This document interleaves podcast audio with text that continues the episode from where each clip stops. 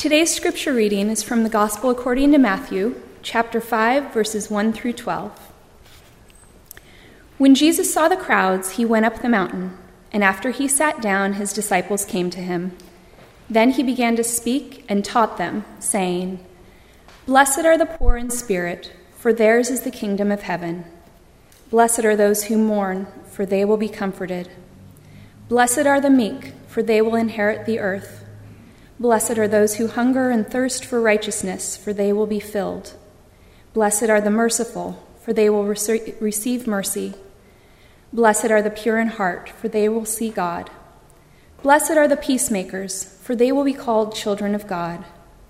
Blessed are those who are persecuted for righteousness' sake, for theirs is the kingdom of heaven.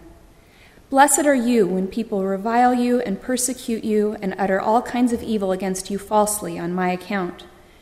Rejoice and be glad, for your reward is great in heaven, for in the same way they persecuted the prophets who were before you. The fifth, sixth, and seventh chapters of Matthew's Gospel are one of the richest collections of Jesus' teachings we have anywhere in Scripture. We refer to that as the Sermon on the Mount because the text stipulates that Jesus saw the crowds and went up on a hill where he sat down to teach his disciples and the people who had gathered to listen. Serious students of Scripture theorize that rather than a single message that Jesus delivered on one occasion, the editor of Matthew pieced together some of Jesus' most impactful teachings and cobbled them into a summary document that represents the heart of what Jesus taught. He began with these brief proverb like statements that illustrate, in an ironic sort of way, where his followers would find happiness, true happiness, in places most people wouldn't think to look. We know them as the Beatitudes. The Beatitudes represent Christian life not so much in terms of doctrine or dogma, in belief systems or ideas or worldviews. The Beatitudes depict the Christian life in terms of character. They paint a picture of serenity and courage, even through the worst that life has to offer. They describe people who can manage the stresses and strains of a world like ours and yet maintain an inner calm, a sense of direction and purpose that most of us probably wished our lives looked more like. The Beatitudes trace a life focused on the purpose of God, and not the mores of the culture, a life rooted in the love and the grace of Jesus Christ. The culture says, be rich, be popular, be powerful. That's the way to be happy. But that's not the direction Jesus points his disciples. Take the first beatitude, for instance. Blessed are the poor in spirit, for theirs is the kingdom of heaven.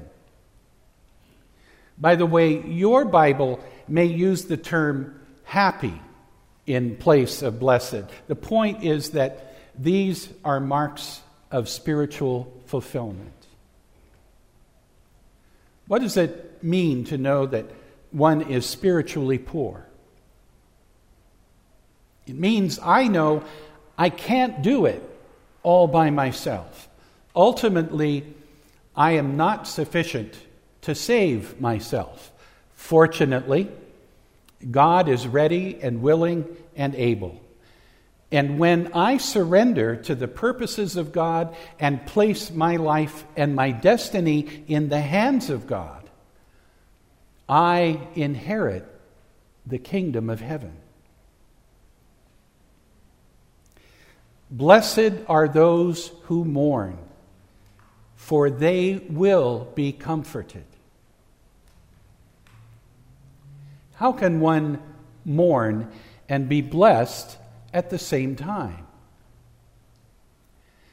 That's only possible when we understand that the sense of loss and pain we experience in life from time to time is temporary.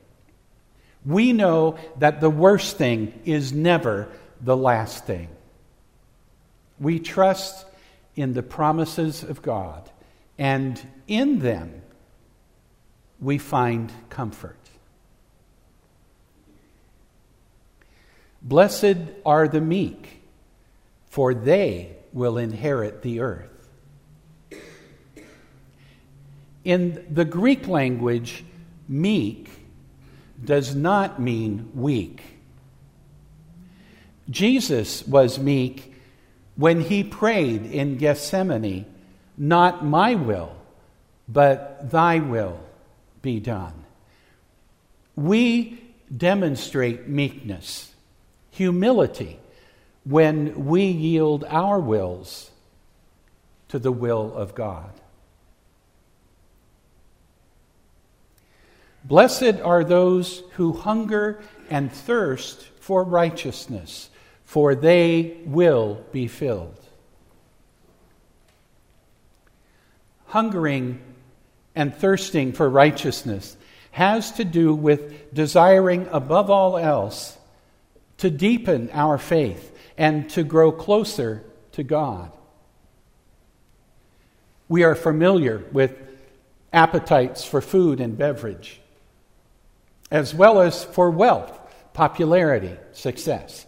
But true happiness, Jesus is saying, comes from an appetite to know God and be known by God. Blessed are the merciful, for they will receive mercy. That statement resonates with the line we pray in the Lord's Prayer Forgive us our sins as we forgive those who sin against us, as well as with the Golden Rule treat others the way we wish to be treated. Blessed are the pure in heart, for they will see God. To be pure in heart means that nothing gets between us and our desire to love and serve God. No diversions, no distractions. It means we live and love and serve with integrity. Blessed are the peacemakers, for they will be called children of God. Peacemakers aren't content simply with the absence of open combat. Peacemakers are those who, like Jesus, serve as agents of reconciliation. Blessed are those who are persecuted for righteousness' sake, for theirs is the kingdom of heaven. Blessed are you when people revile you and persecute you and utter all kinds of evil against you falsely on my account.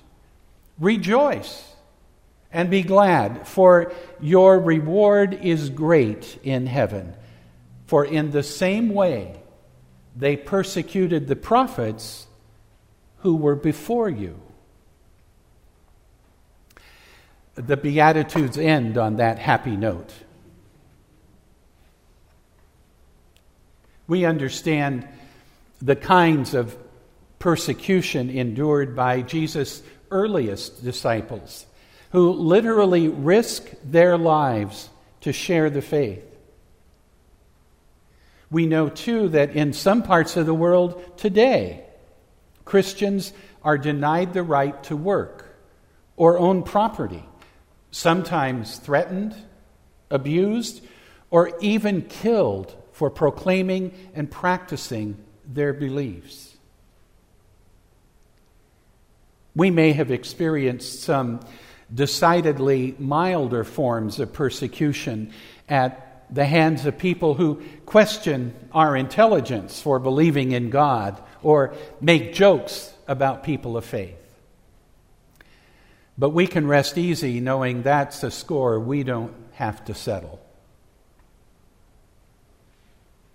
The Beatitudes remind us that our bank accounts, our reputations, the success of our children, the achievements of our spouse, the connections we've made, the books we've read, the cars we drive, or the beverages we drink are incapable of bringing us true happiness, although you may not know that by watching the commercials that will be aired during the Super Bowl this afternoon.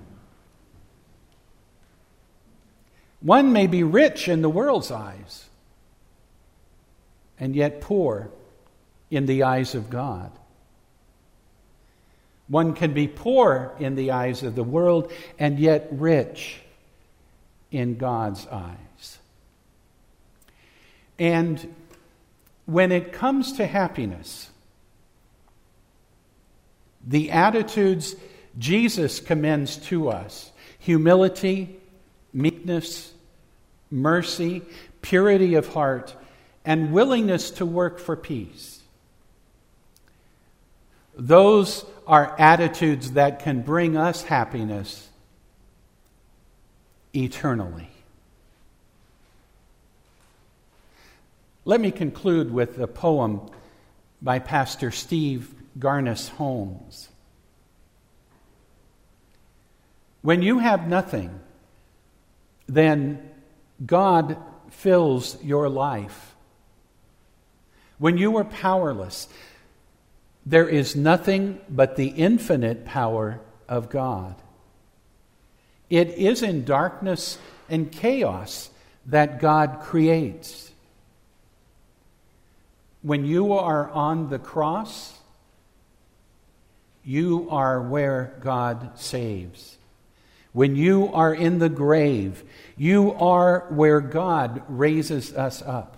When you are weak and discouraged, alone and hurting, in that lowest place, you are in the very place where Christ comes. You are accompanied you are blessed. What we fear most is all we desire to lose everything, falling in love until all we have is love and the beloved, empty your life, and all will be God. That is the spirit and the heart of the Beatitudes. That when life empties us out, God fills us up. That as our wants and desires and demands decrease, God replaces them with the desire to love and serve God and our neighbors. And that to the extent we are blessed, we are blessed to be a blessing. Amen. May the grace of Almighty God, the love of Jesus Christ, his Son, our Savior, and the communion of the Holy Spirit be with all of God's creatures as we go forth from this place, grateful for God's manifest blessings to be a blessing to God's world. Amen.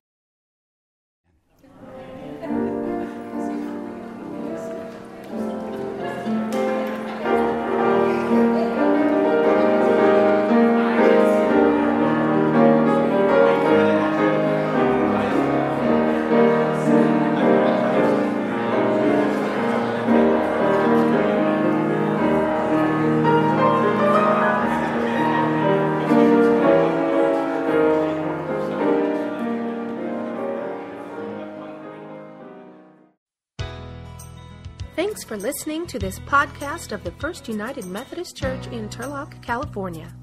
This podcast is distributed under a Creative Commons non commercial share alike license.